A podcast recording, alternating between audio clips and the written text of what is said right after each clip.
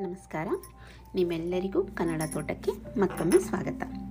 ಹದಿನಾಲ್ಕನೇ ಕಂತು ಭಾರತ ದರ್ಶನ ಪ್ರಕಾಶನ ಮುದ್ರಣದ ಶ್ರೀಮದ್ ವಾಲ್ಮೀಕಿ ರಾಮಾಯಣ.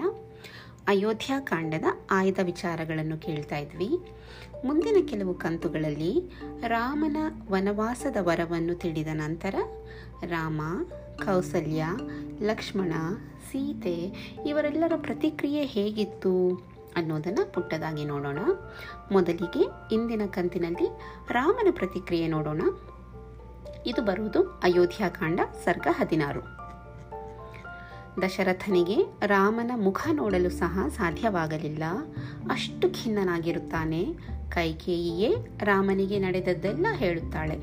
ಆಗ ರಾಮನು ದುಃಖಗೊಳ್ಳದೆ, ಹಾಗೆಯೇ ಆಗಲಿ ತಾಯೇ, ರಾಜನ ಪ್ರತಿಜ್ಞಾವಚನವನ್ನು ಪರಿಪಾಲಿಸುವ ಸಲುವಾಗಿ ಜಟಾವಲ್ಕಲಗಳನ್ನು ಧರಿಸಿ ಇಲ್ಲಿಂದ ಅರಣ್ಯಕ್ಕೆ ಹೋಗಿ ಅಲ್ಲಿಯೇ ವಾಸ ಮಾಡಿಕೊಂಡಿರುತ್ತೇನೆ. ಆದರೆ ಈ ಒಂದು ವಿಷಯವನ್ನು ಮಾತ್ರ ನಿನ್ನಿಂದ ಕೇಳಿ ತಿಳಿದುಕೊಳ್ಳಲು ಬಯಸುತ್ತೇನೆ. ಅತುಲ ಪರಾಕ್ರಮಿಯಾದ ರಾಜನೇಕೆ ನನ್ನೊಡನೆ ಹಿಂದಿನಂತೆ ಸಂತೋಷದಿಂದ ಮಾತನಾಡುತ್ತಿಲ್ಲ.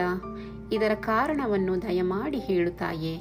ನಮ್ಮ ತಂದೆಯು ನಿನಗೆ ವರಗಳನ್ನು ಕೊಡಲಿಲ್ಲವೆಂದು ನೀನು ಕೋಪಿಸಿಕೊಳ್ಳುವ ಕಾರಣವಿಲ್ಲ.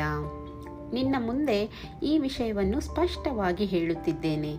ನೀನು ಅಪೇಕ್ಷಿಸುವ ವರಗಳ ಅನುಸಾರವಾಗಿ ನಾನು ಜಟಾವಲ್ಕಳಗಳನ್ನು ಧರಿಸಿ ಅರಣ್ಯಕ್ಕೆ ಹೋಗುತ್ತೇನೆ. ಸುಪ್ರೀತಳಾಗು.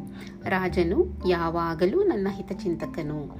ಉಪನಯನ, ಉಪನಯನದ ಕಾಲದಲ್ಲಿ ಮಂತ್ರೋಪದೇಶ ಮಾಡಿದ ಮೊದಲನೆಯ ಆಚಾರ್ಯನು. ಮೇಲಾಗಿ ಜನ್ಮದಾತನಾದ ನನ್ನ ತಂದೆ. ನನಗೆ ವಿಧಿಸುತ್ತಿರುವ ಈ ಕಾರ್ಯವು ಅವನು ನಿನ್ನ ವಿಷಯದಲ್ಲಿ ಕೃತಜ್ಞನಾಗಿರುವ ಕಾರಣದಿಂದಲೇ ಆಗಿದೆ. ಮೇಲಾಗಿ ಇವನು ಸಾರ್ವಭೌಮನು, ಸಕಲರು ಇವನ ಆಜ್ಞಾಧಾರಕರಾಗಿಯೇ ಇರಬೇಕು. ಇಂತಹವನಿಂದ ಆಜ್ಞಾಪ್ತನಾಗಿ ಇರುವ ನಿನ್ನ ಮಾತಿನ ಮೇಲೆ ಸಂಪೂರ್ಣವಾಗಿ ವಿಶ್ವಾಸವನ್ನಿಟ್ಟಿರುವ ನಾನು ನಿನಗೆ ಪ್ರಿಯವೆನಿಸಿರುವ ಕಾರ್ಯವನ್ನು ಖಂಡಿತವಾಗಿಯೂ ಮಾಡುವೆನು.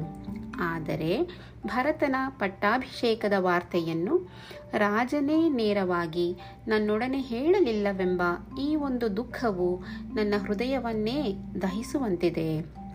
ನೀನೇ ಈ ಹಿಂದೆ ಒಮ್ಮೆಯಾದರೂ ನಿನ್ನ ಆಶಯವನ್ನು ನನಗೆ ಹೇಳಿಬಿಟ್ಟಿದ್ದರೆ, ನಾನು ಸೀತೆಯನ್ನು, ರಾಜ್ಯವನ್ನು, ಅತ್ಯಂತ ಪ್ರಿಯವಾದ ಪ್ರಾಣಗಳನ್ನು ಸಕಲೈಶ್ವರ್ಯಗಳನ್ನು ಅತ್ಯಂತ ಸಂತೋಷದಿಂದ ನನ್ನ ತಮ್ಮನಾದ ಭರತನಿಗೆ ನಾನಾಗಿಯೇ ಕೊಟ್ಟು ಬಿಡುತ್ತಿದ್ದೆನು ನನ್ನ ಮನೋಭಾವವು ಹೀಗಿರುವಾಗ ನಿನ್ನ ಪ್ರೀತ್ಯರ್ಥವಾಗಿ ಮತ್ತು ಪ್ರತಿಜ್ಞೆಯ ಪರಿಪಾಲನೆಗಾಗಿ ಸಾರ್ವಭೌಮನಾದ ತಂದೆಯೇ ನನ್ನನ್ನು ವನವಾಸಕ್ಕೆ ಪ್ರಚೋದಿಸುತ್ತಿದ್ದಾನೆಂದು ತಿಳಿದು ನಾನದನ್ನು ಕಾರ್ಯಗತ ಮಾಡದಿರುವೆನೇ.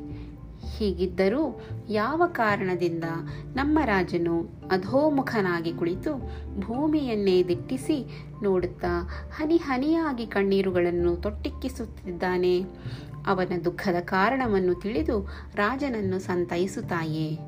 ರಾಜನ ಆಜ್ಞೆಯಂತೆ ರಾಜಭಟರು ಶೀಘ್ರಗಾಮಿಗಳಾದ ಕುದುರೆಗಳ ಮೇಲೆ ಕುಳಿತು ಭರತನನ್ನು ಅವನ ಸೋದರ ಮಾವನ ಮನೆಯಿಂದ ಕರೆತರಲು ಈ ಕೂಡಲೇ ಹೊರಡಲಿ. ನನ್ನ ತಂದೆಯು ನನಗೆ ನೇರವಾಗಿ ಆಜ್ಞೆ ಮಾಡಲಿಲ್ಲವೆಂಬ ಮತ್ತು ನನ್ನೊಡನೆ ಯಾವ ಮಾತನ್ನೂ ಆಡಲಿಲ್ಲವೆಂಬ ವಿಷಯವನ್ನೇ ಪರ್ಯಾಲೋಚಿಸದೆ ಎರಡನೆಯ ವರದ ಸಾಫಲ್ಯಕ್ಕಾಗಿ ನಾನೀಗಲೇ ಹದಿನಾಲ್ಕು ವರ್ಷಗಳ ಅರಣ್ಯವಾಸಕ್ಕಾಗಿ ದಂಡಕಾರಣ್ಯಕ್ಕೆ ಹೋಗುತ್ತೇನೆ. ಇದು ಶ್ರೀರಾಮನ ಪ್ರತಿಕ್ರಿಯೆ. ಮತ್ತೆ ಸಿಗೋಣ. ಪ್ರೀತಿರಲಿ